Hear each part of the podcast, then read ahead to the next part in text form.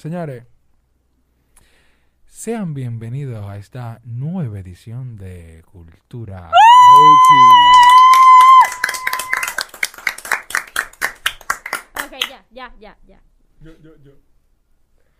Ok, señores, yo sé que el último episodio que ustedes vieron me extrañaron, obviamente, porque yo no estaba aquí, pero ya estoy de vuelta. ¡Estamos de vuelta! Entonces, hoy vamos a hablar de un tema súper chulo. Pero espérate, antes que tú introduzcas el tema, que ustedes dicen en la semana, oye, me boten el golpe, pero estaban como... No, pero espérate, es que no... Tenemos que presentar a nuestro querido invitado, Elvis, que está aquí con nosotros hoy acompañándonos. ¡Elvis! ¡Hey! Señores. Como pueden ver... Cállate. Como pueden ver... ¡Espérate! No es así, Arani. Señores, aquí tenemos al señor Elvis, mejor conocido como el bizcocho.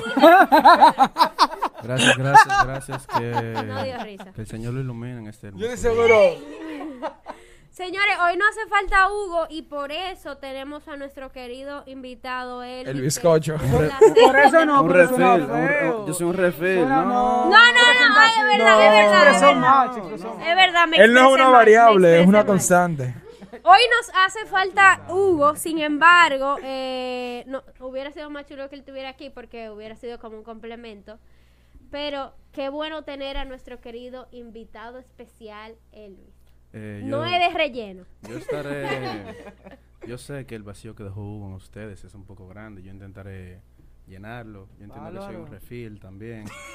De esos refill de McDonald's. Espérate que me están notando payola cuando yo pague. No me de esos refill de... Señores, ven acá, entonces, ¿qué hicieron el fin de semana? Óyeme, ya hoy es sábado, ya descansar. Yo no te voy a decir mentira, yo realmente... Un tipo tan trabajador como tú, Pedro, ¿qué tú hiciste? Yo soy un tipo de súper trabajador, sí, no, yo de luna a viernes trabajo durísimo, pero sábado y domingo son otros 500. Normal. Yo tengo para decirte que el domingo yo fui para la playa. Normal. Vale. El asunto ya está hasta las 7, yo creo que uno se puede tirar de 9 de la mañana a 3, 4 de la tarde, llegar a su casa tranquilo, siempre con protección, siempre con, ¿sabes?, sus asuntos. Y yo en verdad fui para la playa y me lo gocé. Normal. Me lo gocé. No te voy a decir mentira. Te lo ganaste. Yo sé que sí. Yo aprendí a manejar mecánico. ¿Que aprendiste a manejar como mecánico? Claro. Pero no ¿Y tú no sabías manejar mecánico? Si yo estoy en mi juego, ¿tú lo manejas? Uy. ¿Mecánica? Yo creo que yo dejé... Es el punto de que maneja mecánico. Yo te manejo lo que tú quieras. Te lo voy a dar ahorita. Te manejo... No, ¿que tú me vas a dar qué? ¡Ey! Yo nunca dije que te iba a dar la guagua. ¡Ey! No preocupante, señores, volviendo al tema. Gracias. Yo tengo curiosidad, claro que tú me vas a dar. Entonces, tu semana, Luis, querido invitado a nosotros, que no es relleno. Hey, gracias por permitirme hablar del refill, no mentira. Yo aprendí a manejar mecánico, eso es lo único interesante ya. Bueno, pero venga, vale. Sí, se me pagó un par de veces ya. Ah, no más. Me pararon a mí también. También. Güey, te la robaste, que sí que güey. No. Entonces me dijeron que me la robé la guagua porque yo me quedé. Cuando mi papá me la compró por aquel lado, yo tenía que venir, o sea, yo tenía que ir de aquel lado para acá. Y se me apagó en el puente de la bicicleta. Y yo dije, ¿qué diablo? Y no prendía. Yo me puse en neutro y no prendía. Y se me puso un amén. ¿Tú has robado? Yo, diablo. Un blanquito que se peina de lado. Yo voy a robar. ¡Ey! Aquí no discriminamos a nadie. Ven acá. Un palomo, yo soy un palomo. Bueno, eso sí. Exacto. Alan, ¿qué tal tu fin de semana? Bueno, mi fin de semana... Nació una nueva integrante en mi familia, o sea que estamos súper contentos con esa muñeca que fue un regalo de Dios, realmente. Y nada, muchísimo trabajo esta semana entera, pero todo bien, gracias a Dios. Qué bueno. Sí. Bueno, la semana mía, ya que nadie me preguntó, ¿verdad? No, ¿cómo fue tu semana, Christopher? ¿Cómo fue tu semana? Estoy atento, son los cuatro. Señor, los cuatro con Leslie que está aquí. Señores, nada, básicamente mucho trabajo y eso, planificando a ver qué es lo que íbamos a traer. Y yo pienso que el tema de hoy está bien interesante. Alan y nos va a hacer el favor de introducir el tema. Ok, bueno, básicamente hoy vamos a hablar de lo que nosotros conocemos como crossover. Sería... Pero espérate. vaqueo. Yo sé que Pedro tiene eso en la cabeza, Pedro. No el crossover de vaqueo. Bro. No, bro. No, aunque tú no lo, aunque tú no lo creas, aunque tú no lo creas. El tema de hoy es son los crossovers de la vida. Y aunque tú no lo creas, el vaquebol de la vida. Un crossover. El vaquebol es una vida. Ey. Ni siquiera tengo que decirlo, viejo. O sea, nosotros con lo que vamos a hablar hoy podemos compararlo con el basquetbol, porque es que simplemente un crossover. Permiso, que fue a mí que me preguntaron. No fue a ti que te preguntaron. Mire, hay un invitado, acuérdense. Sí, por favor, le estamos en una impresión, está un poco. No, está. No, mira. ¿Cómo diría? Abrupta. No, mira, te vamos a explicar algo. La relación de Pedro y yo es un poco. Es un poco compleja. No es una relación de amor y odio. Es una relación de amor y odio, entonces acostúmbrate. Oh, significa que ya no va a ser refil. Se la está buscando, normalmente. Mira, se llama José. Normal. El punto es que un crossover en basquetbol puede ser igual. Él te estaba explicando a ti que no era en ese aspecto. Déjame terminar. Básicamente, hoy vamos a hablar de los crossovers de la vida que hacemos en situaciones donde nos sentimos ajenos al posible resultado que pueda surgir de momento específico, cuando tú sabes que quizá la vida no te está llevando por el camino correcto y abruptamente a veces tú tienes que hacer un cambio drástico para poder salvarte. Iba a decir, pues se pueden poner pie aquí cuando uno dice algo, ¿no? Sí. Por favor, ese pie. Muy necesario. Sí, no es necesario. No, la gente no va a entender. El caso es que yo creo que todos en algún momento de la vida nos hemos visto forzados a hacer un cambio. Porque a veces tú como que quieres buscarle la vuelta a la cosa y tú mismo no sabes qué carajo tú vas a hacer. Entonces, básicamente vamos a hablar de eso hoy. Vamos a contar algunas anécdotas. Y vamos a darle. Mira, antes de comenzar, yo te diría que como yo veo lo que, para mí, lo que viene siendo un crossover de la vida, es básicamente como que esos cambios que tenemos que hacer, porque sabemos como que, ¿verdad? Mierda, hay que hacerlo. O sea, es como que tú, lo único constante en la vida son los cambios, pero como que eso, hay cambios como que tú no te, mierda, yo no me estaba esperando eso. Sí. Entonces tú tienes que modificar todos tus planes, básicamente sin tiempo. O sea, dígase a la carrera, como decimos aquí en buen dominicano. Y yo pienso que, por ejemplo, según lo que yo he visto, ¿verdad? El trabajo y eso, los cambios son sumamente constantes y hay veces que tú no estás preparado para los cambios. Y no solamente en el trabajo, uno lo ve en la vida, uno lo ve en el colegio, en las relaciones, en la universidad. Y como que lo que uno tiene que hacer, o sea, según lo que yo he visto y lo poco que he aprendido, es como que ir cogiéndolo suave, o sea, saber que los cambios van a venir siempre. Hay veces que obviamente son cambios que son más fuertes de lo que uno está esperando, pero están ahí ya. Entonces, no, y que ya con la pandemia en sí, o sea, todos nos vimos forzados a hacer cambios drásticos en nuestra vida, en la rutina, en la familia, etcétera. Que no vamos a hablar de eso hoy porque no nos vamos a concentrar en la pandemia, obviamente. No, ya estamos ya, por favor. Sí, pero era bueno dejarlo para que la gente tenga una idea, claro, más o menos de qué es lo que vamos a hablar. Entonces, Pedro, cuéntame. Yo creo que tú tenías muchas cosas que decir. Exacto. Yo creo que la primera anécdota sobre eso como que crossover de la vida, como en esos momentos en que tú dices... Mala mía. Por favor. Es un momento en el que tú dices, óyeme, yo soy invencible. Que tú dices, a mí a esta edad nada me para. Señores, son esas edades adolescentes, antes de uno llegar ya a la mayoría de edad, donde uno ya se da cuenta de cuáles son las verdaderas responsabilidades. Señores, a mí la vida... Yo no fui que hice el crossover, la vida me lo hizo a mí. La vida me hizo a mí un ankle breaker. Un ankle breaker, de esos highlights, que salen en YouTube. ¿Qué es lo que él está hablando? No. Él básicamente dijo que él iba a hacer un donqueo y la vida, LeBron, lo me rompió el tobillo. Lo galdeó. Entonces, o sea, básicamente, señora, a mí la vida me hizo tremendo crossover cuando yo tenía como 18 años por ahí, estaba entrando a la universidad, tenía como el segundo cuatrimestre y me empiezan a salir como una manchita en el cuerpo y yo como que esta vaina, ¿qué es lo que? Perdón por la palabra. Entonces resulta el caso que yo voy al dermatólogo. El dermatólogo me dice: mi coro, usted tiene un hígado de un señor de 40. Normal. ¿Tú con cuántos años? Con 18. Y yo, pero eso está bien. Ya ustedes saben, o sea, por eso que ustedes ven que... Por eso que ustedes deben, señores. Yo realmente dije como que wow.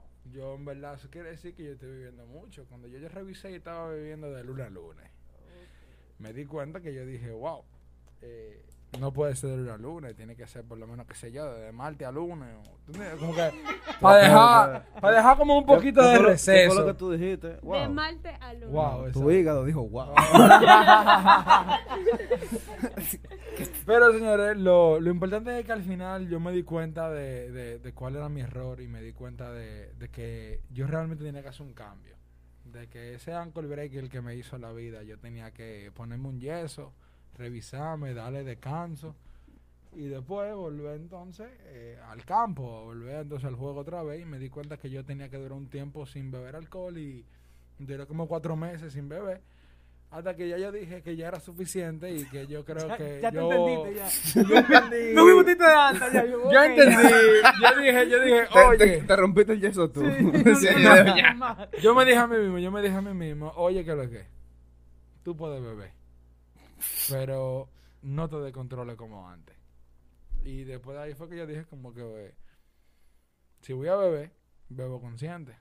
Me han pasado par de blackout, pero esos son casos específicos donde ya yo no ando de que ni manejando, sino que ya yo me voy a quedar. Claro, porque siempre responsablemente. Claro. Es muy importante. Siempre hay que tener la responsabilidad por delante. Si usted va a beber y usted anda manejando, usted sabe que usted no puede beber más de lo que normalmente usted bebe. Si te aguanta 3, dese 2. Exacto. No, bueno, si tú aguantas 3, date 1. Para que te vaya tranquilo. No, claro. Pero como yo aguanto como 20, yo me voy a dar 10. Okay. No, tú aguantas 20. Tú aguantas 20, pero según lo que tú dijiste, tu hígado aguanta 5. Qué agresivo. No es agresividad. Es realismo. Ya yo no me puedo beber. Oye, vete.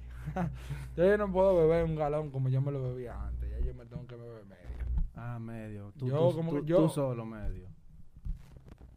No, pero más de medio.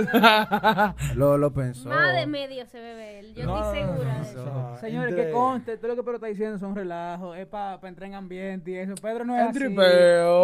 Es tripeo, señores. Esto es parte del episodio, esto es parte del proceso. Es parte de la dinámica, no es medio. Exacto.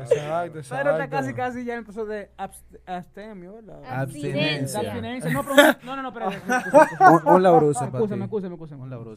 Una persona abstemia es que no toma alcohol.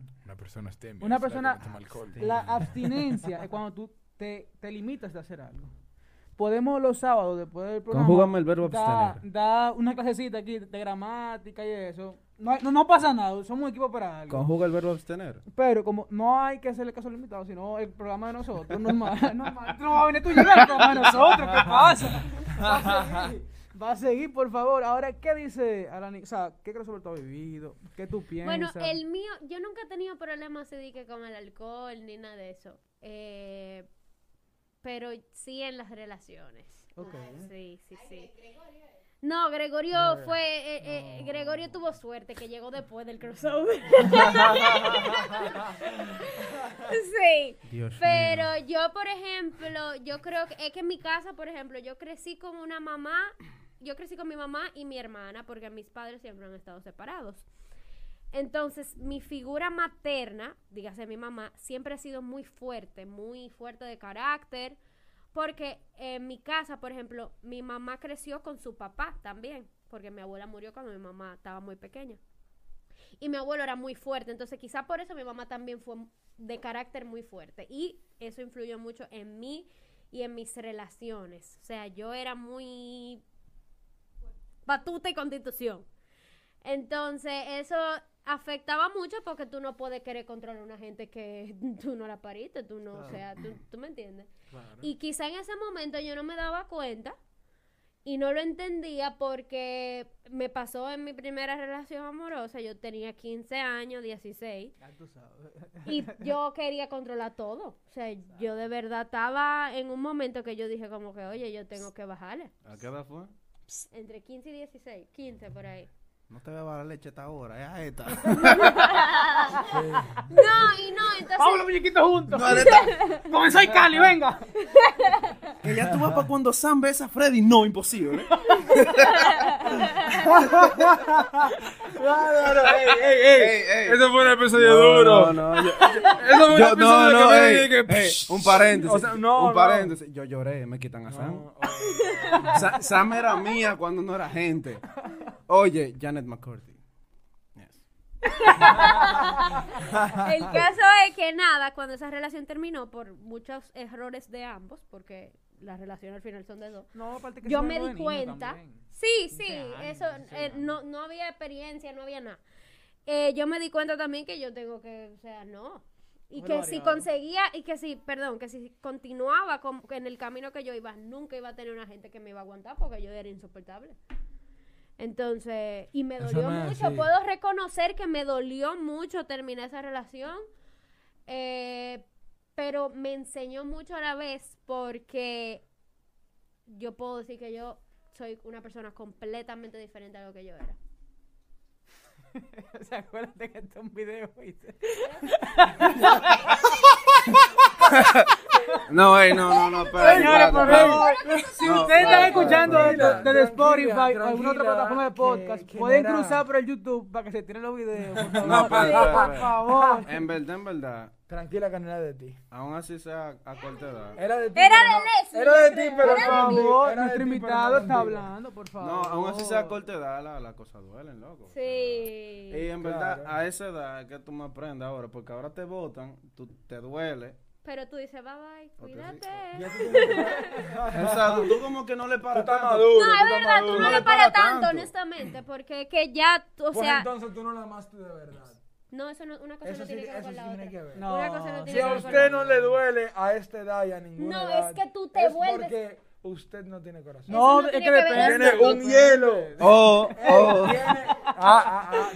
Dame ahora que estamos en cámara. Te pongo una querella en el perico.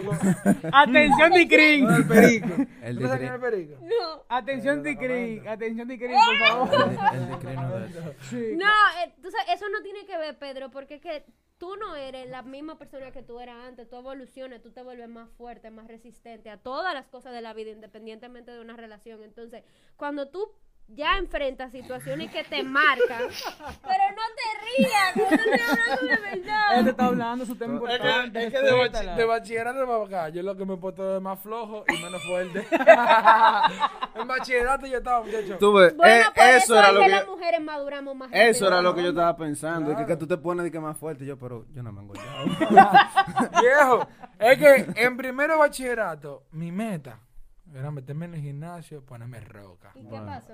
Porque tú yo en primero bachillerato. ¿Por qué? En primero bachillerato mi meta era darme duro en los juegos. Sí, pero eso venía con ponerse fuerte. Tú te ponías fuerte, te ponías duro, tú te ibas a dar duro en los juegos. Por ejemplo, yo jugaba basquetbol. No, yo era Carlos Duri. Ah, tú. Yo siempre he sido. Oye, yo más. No. A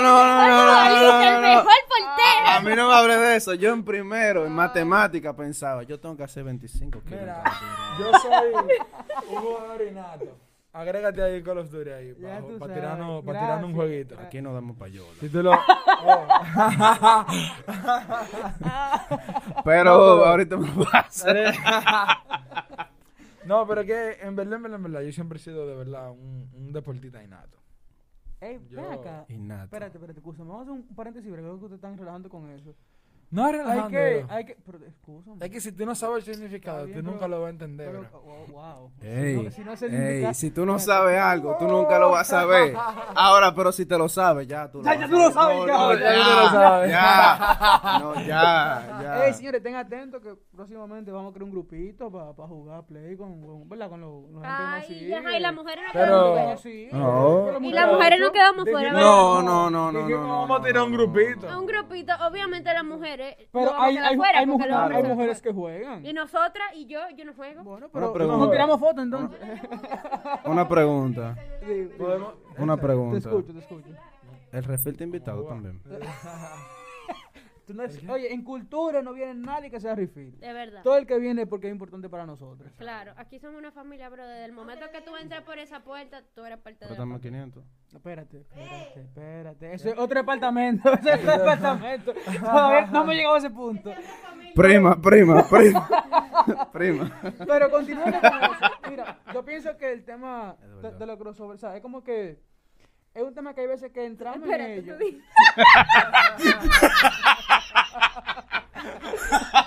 Oye, si tú lo tienes, me llevo acá. No. Ay, yo pensaba que no me había escuchado, pero me escuchó. ¿Tú lo viste? Yo dije, y yo me quedé dije. Se hicieron lo loco, entonces. Okay. Ya, me lo va a dar. Ahorita. Dios. Me acordó a los parqueadores. ¡Mi patrón! ¡Mío! Espérate, ahorita no veo, espérate. Pero mira, fuera de broma, hay veces que entramos en los crossovers sin darnos cuenta. Y yo pienso que no todos son malos, aunque quizás nos transformen nuestra forma de vivir o los planes que teníamos ya pensados.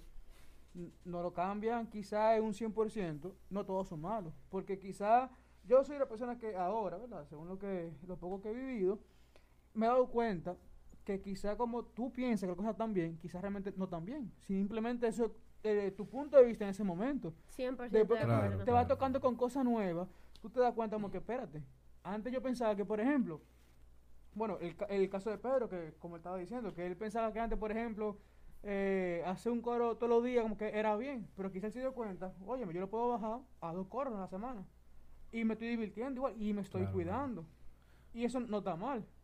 Así. Y hay algo, por ejemplo, Dios mío. Hay algo en verdad que la gente mayor que nosotros está equivocada. Por ejemplo, cuando yo estoy hablando con mi papá, yo hablo mucho con mi papá de cualquier vainita que me esté pasando. Y él siempre me... qué bueno en verdad eso. No sé, nosotros somos muy unidos. O sea, pero... somos como 2 panas. Yo, en verdad, mira, aunque yo no vivo, y perdóname. Espera, ahora. Oye, aquí tenemos una asociación de las personas que han venido a Cultura. Tanto contra Alan, es increíble. No, yo no estoy, no está contra mí. Yo no estoy contra. Tú eres mi pana, tú me vas a dar los 500. No, yo lo que digo es que eso está muy pero en verdad, porque por ejemplo, yo, aunque yo no veo a mi papá todos los días, yo puedo decir que tengo esa confianza así de que si le quiero decir cualquier cosa. No, claro. Es como si fuéramos amigos, entonces por eso es que digo que pero... Sí, pero lo de nosotros va más allá, nosotros hacemos apuestas y de todo. Sí, va más allá. No, créeme, va mucho... Dígale, Christopher. No. Bueno, lo que yo estaba diciendo era que, en verdad, la persona mayor a nosotros, específicamente los papás, cuando tú le vas con un problema, ellos te dicen, te dan con la típica, que yo sé que a todo el mundo se la han dicho. Tú eres muy joven para estar diciendo que tú tienes eso. Sí. O tú eres muy joven para estar diciendo que tú tienes problemas. O tu papá, tú estás pensando en eso. Exacto, cuando tú no tienes que tener 45 años para estar pasando por un problema. O saber de lo que tú estás hablando. O tener las mismas mortificaciones con ellos en base a lo que tú tienes, en base a lo que tú tienes en tu vida. En base a lo que te está pasando en tu vida, tienen el mismo nivel el mismo peso para ti que cualquier cosa que le esté pasando. Por ejemplo, usualmente a nuestra edad, o vamos a decir, desde los 16, que es usualmente cuando uno empieza a tener relaciones formales, de que salir para agua y vainita.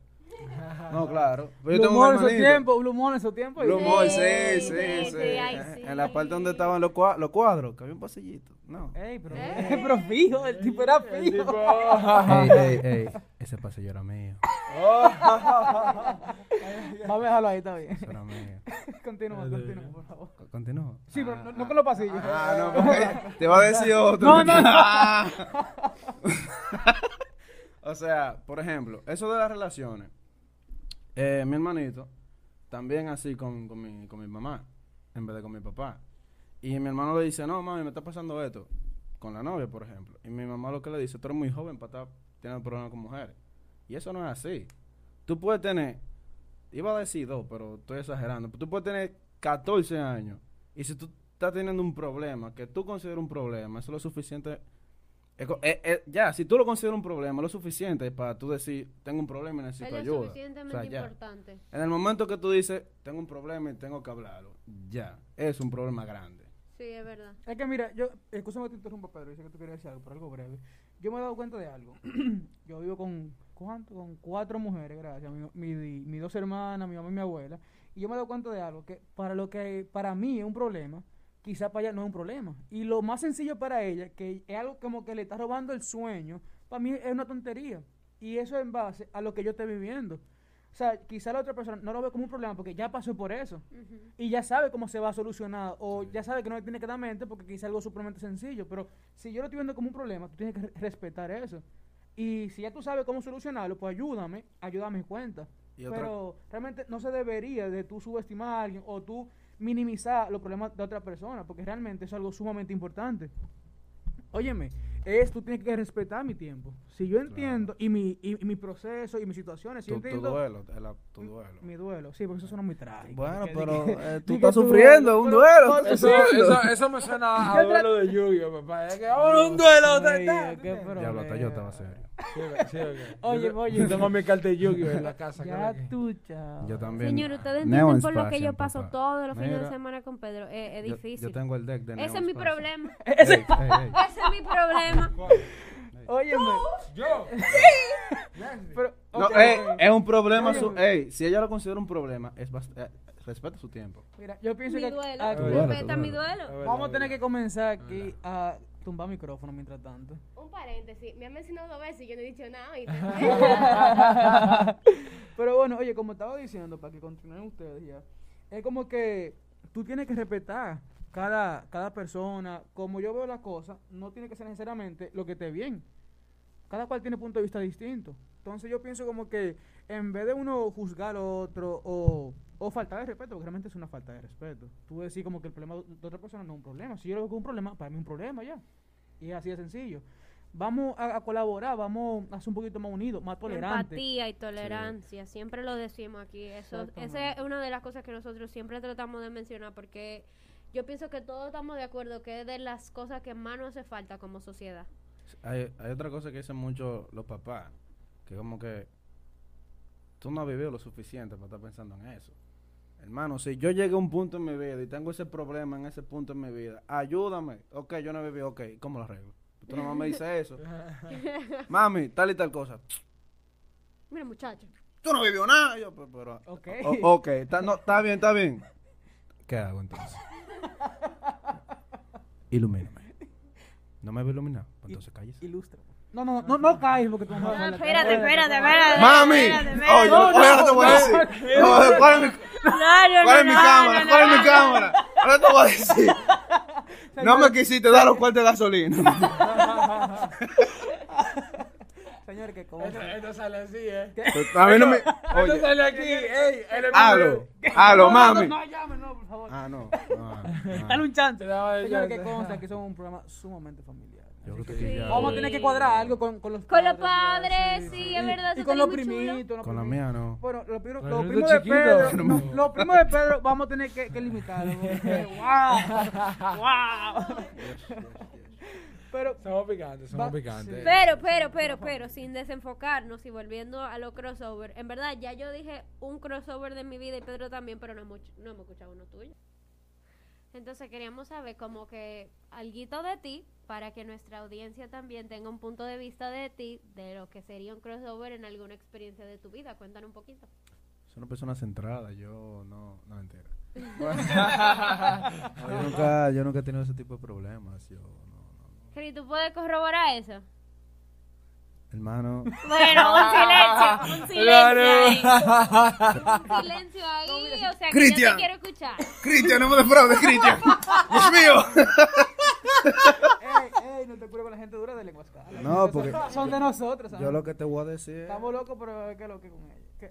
No digas nada de eso. No, pero si tú supieras que la lección de por qué Luis está aquí el día de hoy. Te tiro al medio. Porque realmente, para mí, o sea, tanto como amigo, como persona, para mí es alguien de admirar. Porque realmente hay veces que tenemos problemas como jóvenes. Y lo que recurrimos es a tomar acciones como que negativas o irresponsables. O irresponsables, exactamente, sin verlo así en ese momento. Sí. Pero para mí Elvis tomó una de las mejores decisiones, que para mí incluso sería un ejemplo, tanto para nosotros como jóvenes, como para cualquier otra persona por la cual esté pasando. No tiene que ser joven. O sea, porque la vida... Yo sabía que tú eres un invitado súper especial y no hindueca, ¿eh? No. Ey, pues soy chiste. No. Lo que pasa es que yo soy una persona así como... Deja el mareo, déjate ir para ti, de la verdad. Cuéntanos del crossover tuyo, que tú sabes cuál es para mí uno de los mejores. Así como dijo mi compañero Christopher, que yo soy una persona digna de admirar por mis decisiones. No, ya fuera de chelcha, yo soy Luis Vázquez, tengo 21 años, estudio medicina, no voy a decir que universidad porque no se merecen la payola. No, o sea, el crossover, por así decirlo. En primer lugar, el crossover, a lo crossover que nosotros nos referimos es el cambio drástico que hicimos para superar un problema, ¿verdad? Entonces, yo estudié medicina y en ese momento de mi vida, fue en el 2019 temprano, dígase febrero por ahí. O sea, temprano, eso eran como las 4 de la tarde. No, eran las 3. Me gustó más el chiste de especial hindubeca, me gustó más, fue mágico, fue mágico. Pero lo que, o sea, fue tipo febrero, 2 días antes de San Valentín. Señores, atención aquí, que esto viene fuerte. Fue inteligente porque no compré nada. Eso dice todo hombre dolido. Sí. Oye, Está bien. Yo lo compré y lo vendí. ¡Ya! ¡Demonios! Oye. No, espérate. No. Espérate. ¿Dónde? A ver, espérate. ¿Dónde está mi frame? ¿Cuál es mi cámara? Esta de aquí. Con las 400 cámaras que hay aquí en producción. Déjame brillar. Confunde, déjame brillar que se volvió de chiste. Rayos. Tú que vas a ver esto. Entonces.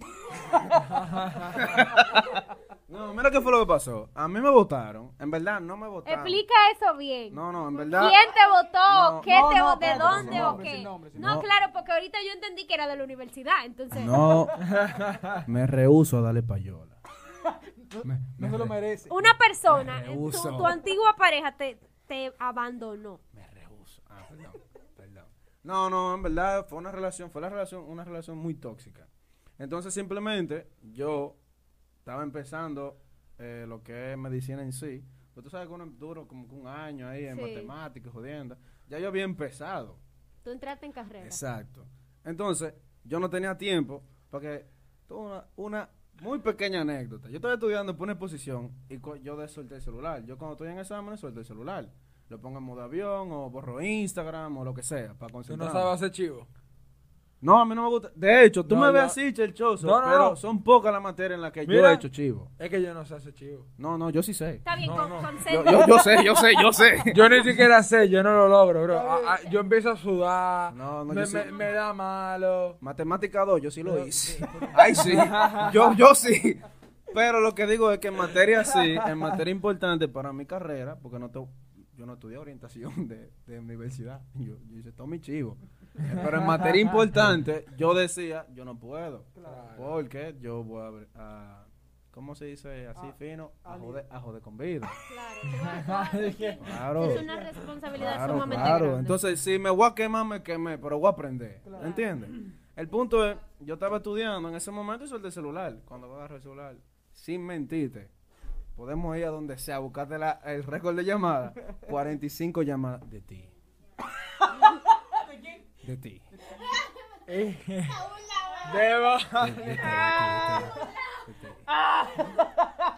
¿Puedo decir una mala palabra? No se lo merece. No, y el respeto. Es una dama. Oye, por favor.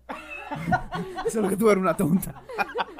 No, pero básicamente cuando se acabó, como fue una relación muy tóxica, mi reputación en lo que el edificio de medicina, no, en el edificio de medicina y un poquito en la universidad, porque mi universidad no es grande. No, y que las universidades de nuestro país casi todo el mundo se conoce. Sí. No, literalmente, porque cuando están de vacaciones, yo iba a decir un dato, pero Iván sabe dónde estoy. Sí, sí, sí. El punto es que cuando toditos estamos de vacaciones, literalmente vamos para los mismos sitios. Sí. Que si cuando esos doubles, que si what is talking y cosas. entre diferentes variantes. No, pero... Ay, espera, estoy tan nervioso. No, pero... Como te digo, todo el mundo se conocía y cuando eso acabó, Elvis Vázquez era un monstruo. Era un... Wow, oye. No. O sea, eso es la cosa que yo más critico. Cuando tú te dejas de una gente, tú no tienes por qué acabar. No, pero es que tú no le llegas. Tú no le llegas. O sea, di que ni siquiera que tú me lo expliques. Yo le digo, wow. No. Wow. Tú, cuando Christopher. Sí, por favor, respeta. ¿Cómo que? Cuando no... Oh, no, disculpa. Repito. Hey, señores, por favor, yo les pido, vayan a YouTube a ver este episodio, señor. Oye, por favor, ustedes vean todo lo que se está pasando aquí en cabina. Continúa, sí, eso mismo, gracias. Repito, okay. Cuando nuestro querido productor se enteró, él me dijo, tú un hablador, un mentiroso. Entonces, lo que pasa es que él era un poco chistoso. No, yo soy...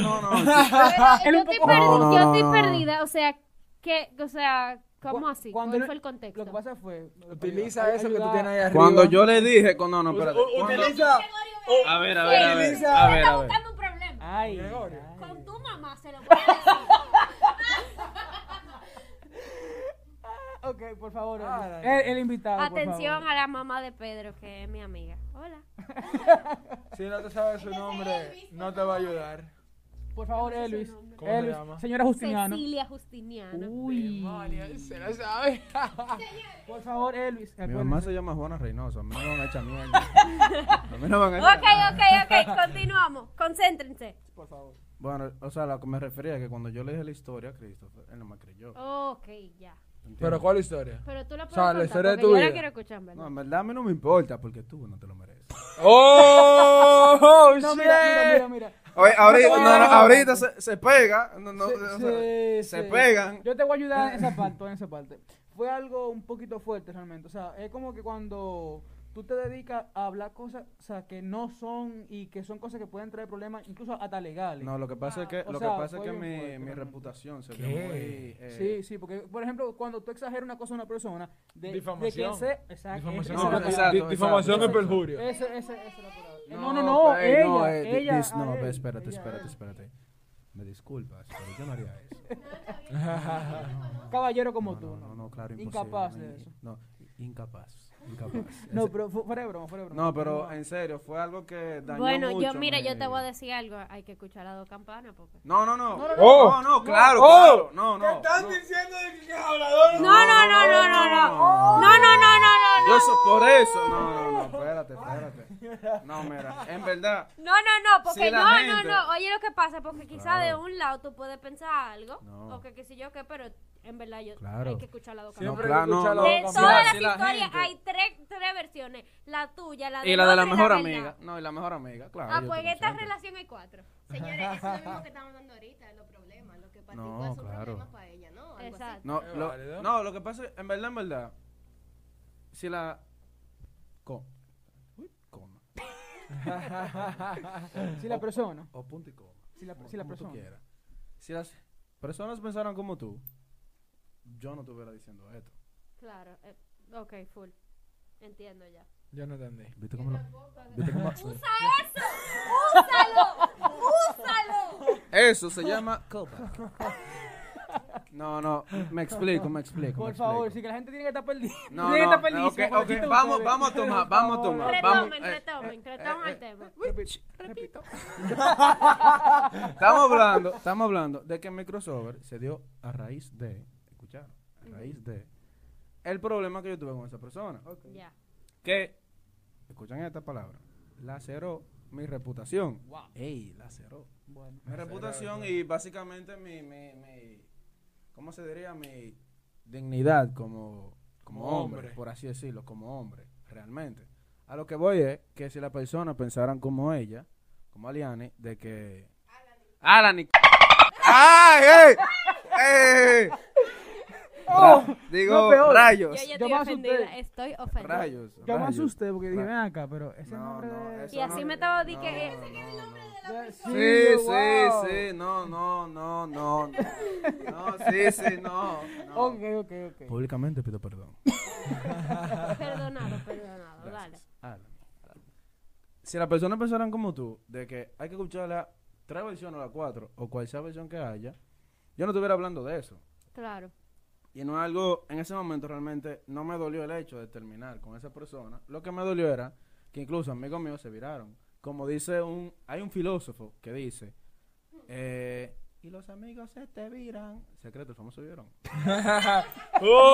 ¡Ey! Tremendo filósofo. Hay que terminar este episodio con una canción de Secreta. Y hay un educador. Ahora yo no la canto. Hay un educador. No la canto yo, papá.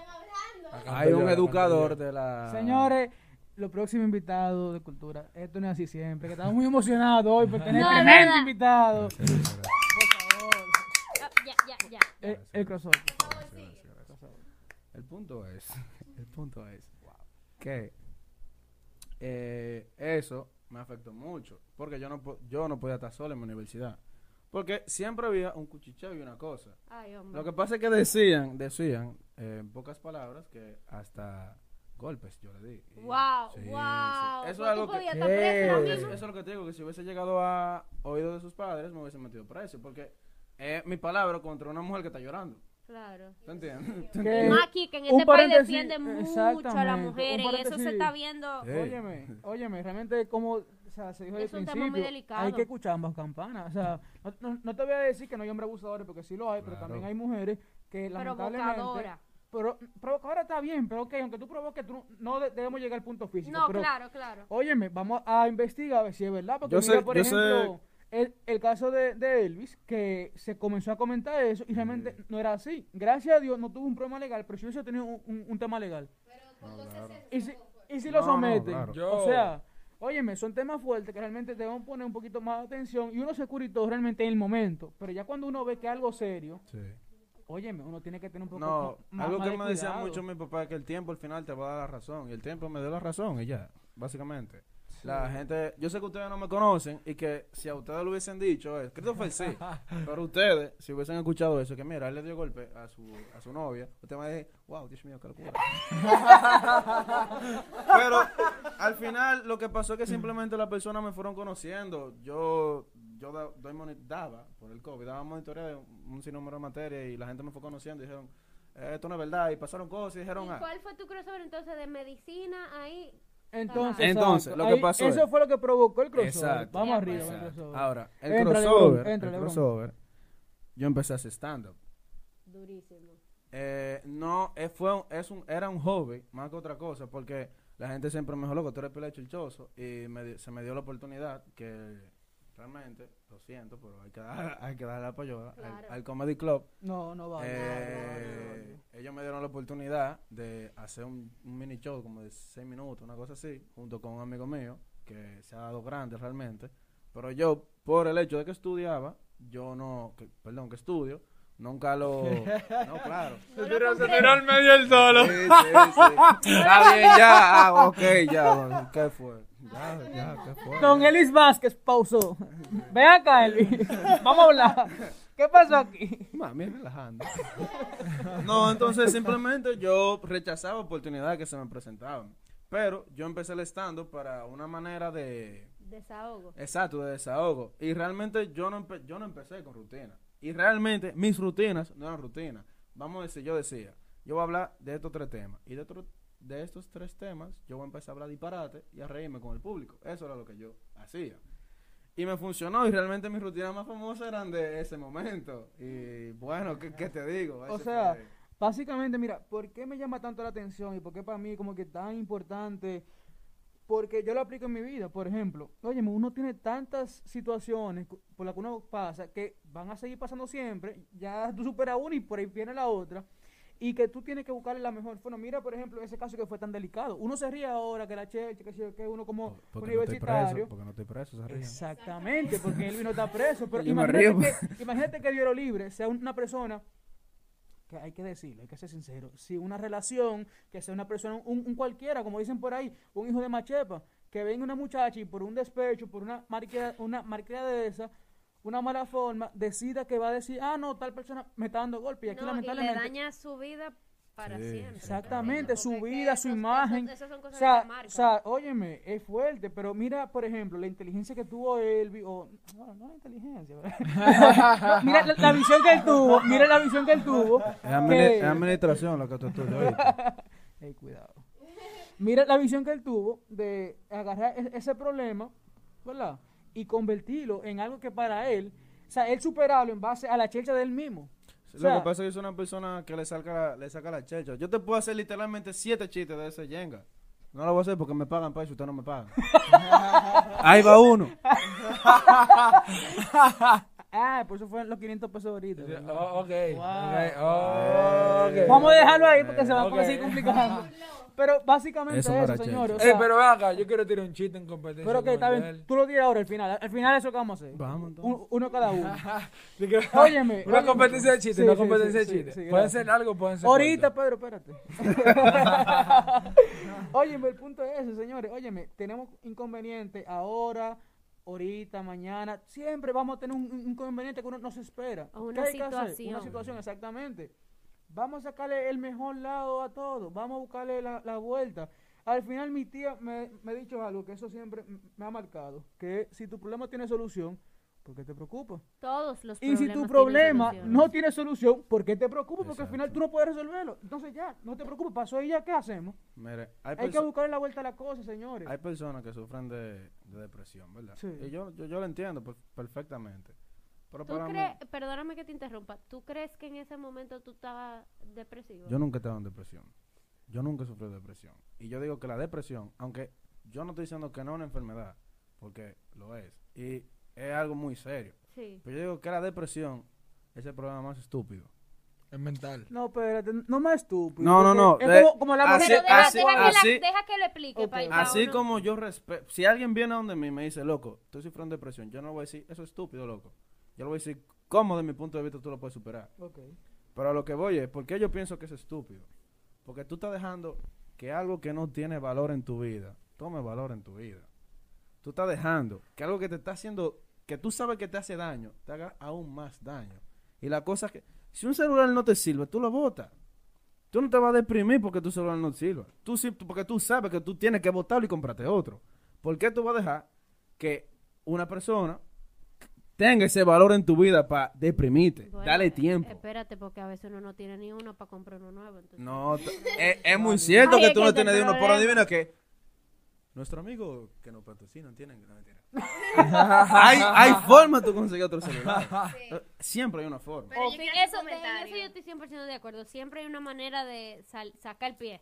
Que si la gente no saben, que hay personas que no saben manejarlo, es muy cierto.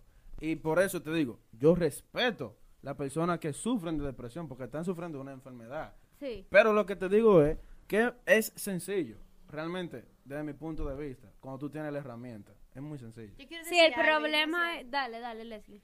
Realmente, o sea, como está hablando ahorita, que lo vuelvo y lo repito, es el tema de la magnitud que ese problema signifique para ti. Claro.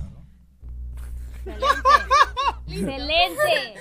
Ok, entonces, por ejemplo, pusiste el ejemplo del celular, ¿verdad? Sí. Perfecto.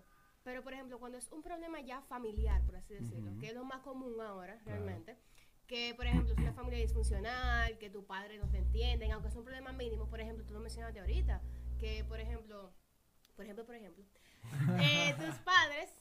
Tú le expresas un problema, pero lo ven mínimo y para ti significa mucho. Claro. Ya eso, cuando pasa varias veces, es como si fuera un cristal. Tú le vas dando y se va craqueando. Eso pasa con tu sentimiento también.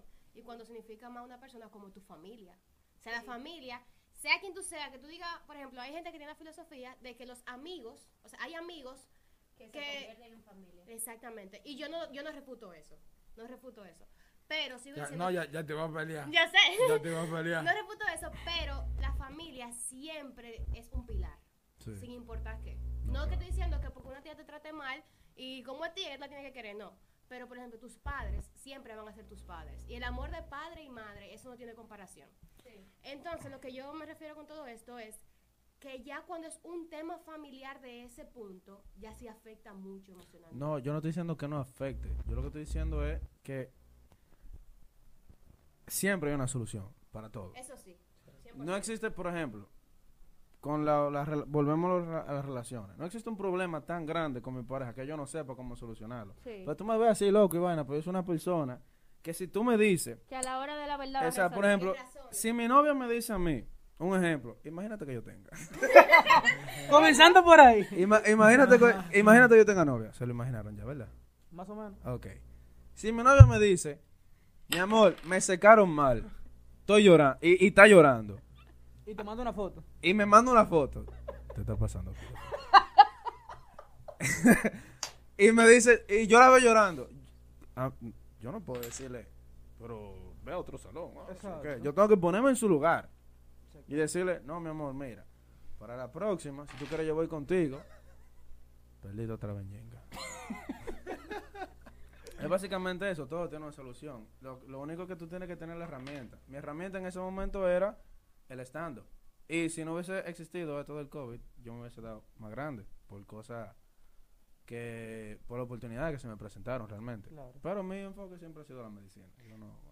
Pero, o sea, en ese mismo punto de Luis, por ejemplo, o sea, no es que, por ejemplo, tú te hubiese dado grande. O sea, tú todavía tienes, como tú dijiste, todavía siguen surgiendo muchísimas herramientas que tú puedes utilizar. Por ejemplo, como está YouTube. Eso es para la gente que tenga una idea. Pero él está enfocado en su medicina. El punto de esto, señores, ¿por qué tocamos este tema hoy? Es simplemente por algo. Óyeme, como dice Elvis, todo tiene solución. Por más grande que sea el problema, vamos a buscar ayuda y tratemos de que sea ayuda profesional. Porque tenemos la solución rápida de, con un amigo, que él es mi amigo, que él es mi hermano, a veces tú necesitas mi amiga, una ayuda de un profesional para que te dé un punto de vista neutral. Porque a veces, y eso ya yo lo había hablado con Pedro antes, que Pedro, por ejemplo, me dice, no, porque para yo ir a un psicólogo yo se lo digo a mis amigos, pero es que está bien, tú lo puedes hacer un día, pero hay un momento que tú necesitas una persona que mire el cubo desde afuera y te diga, en verdad, esto es lo que tú tienes que hacer, vamos a irnos por aquí, o por qué tú no lo piensas de esta manera. Sí, porque tu amigo siempre te va a dar la razón al final. Claro. Y si lo compartes, o sea, con la familia, si lo compartes con la familia siempre va a buscar la manera de que tú te veas menos afectado, aunque eso no sea lo que más te conviene en el momento. Tampoco. Mira, yo pienso... Eso quiere decir... espérate, excúsame. No. Excúsame tú a mí. Me excusas. Sí, pero yo sé que va a entrar un debate, entonces, ¿verdad? No. Es simplemente... Es una opinión simplemente que tengo. Simplemente, si tus amigos o tu familia no son capaces de darte una, vamos a decir, una crítica constructiva, de qué es lo mejor realmente para ti. O sea, te estoy hablando de que hay veces que lo mejor para ti es decirte, tú estás mal y él está bien. A veces, eso es lo mejor para ti. Muchas veces eso es lo mejor, decirte que tú estás mal y que el otro está bien. Entonces, o sea, básicamente, para mí, yo hablar cualquier problema que yo tenga con mi familia o hablar con cualquier amigo, para mí es lo mismo que hablarlo con un psicólogo profesional. Porque la única diferencia va a ser que a los amigos míos y mi familia yo lo estoy haciendo de gratis y al psicólogo lo estoy pagando. O sea, para mí yo puedo depender en un 100% y ciegamente, emocionalmente, de mi familia y de mis amigos, al igual que como cualquier otra persona lo puedo hacer de un psicólogo. O sea, yo no necesito pagar a una persona para yo... Pero no es porque tú pagues o no, es porque es un punto de vista externo. Cada cual tiene su opinión en base a eso. Yo pienso que lo que debemos hacer mejor es, para seguir centrados en el tema, vamos a apuntar a eso, para hacer un episodio y digan ustedes que ustedes les gustaría escuchar, si les gustaría que trajéramos un profesional, un psicólogo y hasta un buen amigo de nosotros mismos, y a ver qué surge en la conversación. Incluso eso se pudiese hacer como hasta una dinámica, está como que chulito. No, sí, sí, yo creo que sí, yo creo que sí. ¿Tú sabes cómo está eso? ¿Tú sabes cómo está eso? ¿Cómo está eso? Eso está mágico. No, pero en verdad, o sea, en verdad, así como yo miro los problemas. Mira cómo yo miro los problemas. Si yo tengo un problema, vamos a decir otra vez, me botan, yo agarro. Mire, que conste, él está poniendo eso, por ejemplo, más rápido. No es que él tenga situaciones sentimentales y eso. No, loco. Y eso es una etapa superada. Sí, sí, exacto, sí, exacto. Tú a mí no me importa. Oh. Ay, Dios mío. Oye, yo siempre, cada vez que tengo un problema, una materia que me esté yendo mal, lo que sea, yo le orino en la cara el problema. No, señores, o sea, sí. Es metafórico, es metafórico. Exacto, yo le voy a preguntar, metafóricamente. Es metafórico, no le orinen a un profesor, ¿eh? Yo qué. Por favor, ni a una ex, no le orinen, no. A menos que ya... No, por favor. Es metafórico. Es más, señores, espérate. Es metafórico. Oye, lo que vamos a hacer. Vamos a hacer una pequeña conclusión y vamos a cerrar esto, porque ya se está poniendo picante. Yo quiero una anécdota, Espérate. Si hay una frase que dice, a los problemas tú le escupas en la cara. Yo no le escupo, yo le orino. Él cambió el fluido, ¿no? Exacto. Pero está terrible. Señores, es un problema, tú no lo tienes que tratar bien. Oye, lo que vamos a hacer. El punto de esto, señores, esperemos que se haya entendido, era que, como se mencionó de principio al fin, los problemas son, óyeme, los problemas y los cambios son eternos. Definitivamente, eso es algo que nunca va a parar. Entonces, vamos a tratar de darle la mejor cara y... vamos a buscar la solución. Si tú no encuentras solución, entonces externalo a un familiar, externalo a un profesional. Vamos a hacer un poquito más común, más sencillo, que sea normal y un psicólogo. O sea, vamos a quitarnos ese tabú. Óyeme, oye, como tú al médico porque te duele una rodilla, tú pides al médico porque tú no entiendes algo. Entonces, vamos a ver esa parte así y vamos a tratar, señores, de chile un poquito, cogerlo variado. Normal. Sí, lo que yo siempre digo, señores, y esta es mi frase de vida, la tolerancia y empatía. A veces lo que tú piensas que al otro le está preocupando, que ya lo hemos dicho como 800 veces, pero lo quiero volver a decir, y empatía es insignificante. Tú no sabes qué tan grande puede ser para la otra persona, entonces empatía. Y a los padres también, pónganse un segundo en los zapatos de sus hijos, piensen en cuando ustedes tenían esa edad, que a veces los padres quizás por como todas las cosas que están pasando en la vida, dicen, no, yo estoy viviendo 1500 vainas y ese muchacho mira con lo que... No, son importantes también, señores, no se olviden de eso. Entonces, nada, queremos dar las gracias a él y por darnos la oportunidad de tenerlo aquí. Y tenemos un pequeño segmentico breve que lo vamos a hacer después del episodio, así que estén atentos. Pedro tiene que hacer un comentario, pero lo va a decir ahorita. Así que, señores, muchísimas gracias por todo. Esta es nuestra edición de Cultura Lowkey. No me dejas de decir un papá. Es que usted da mucha vuelta. Te botó la jeva. Orínale. No, espérate. Gracias que está grabado. Una pausa.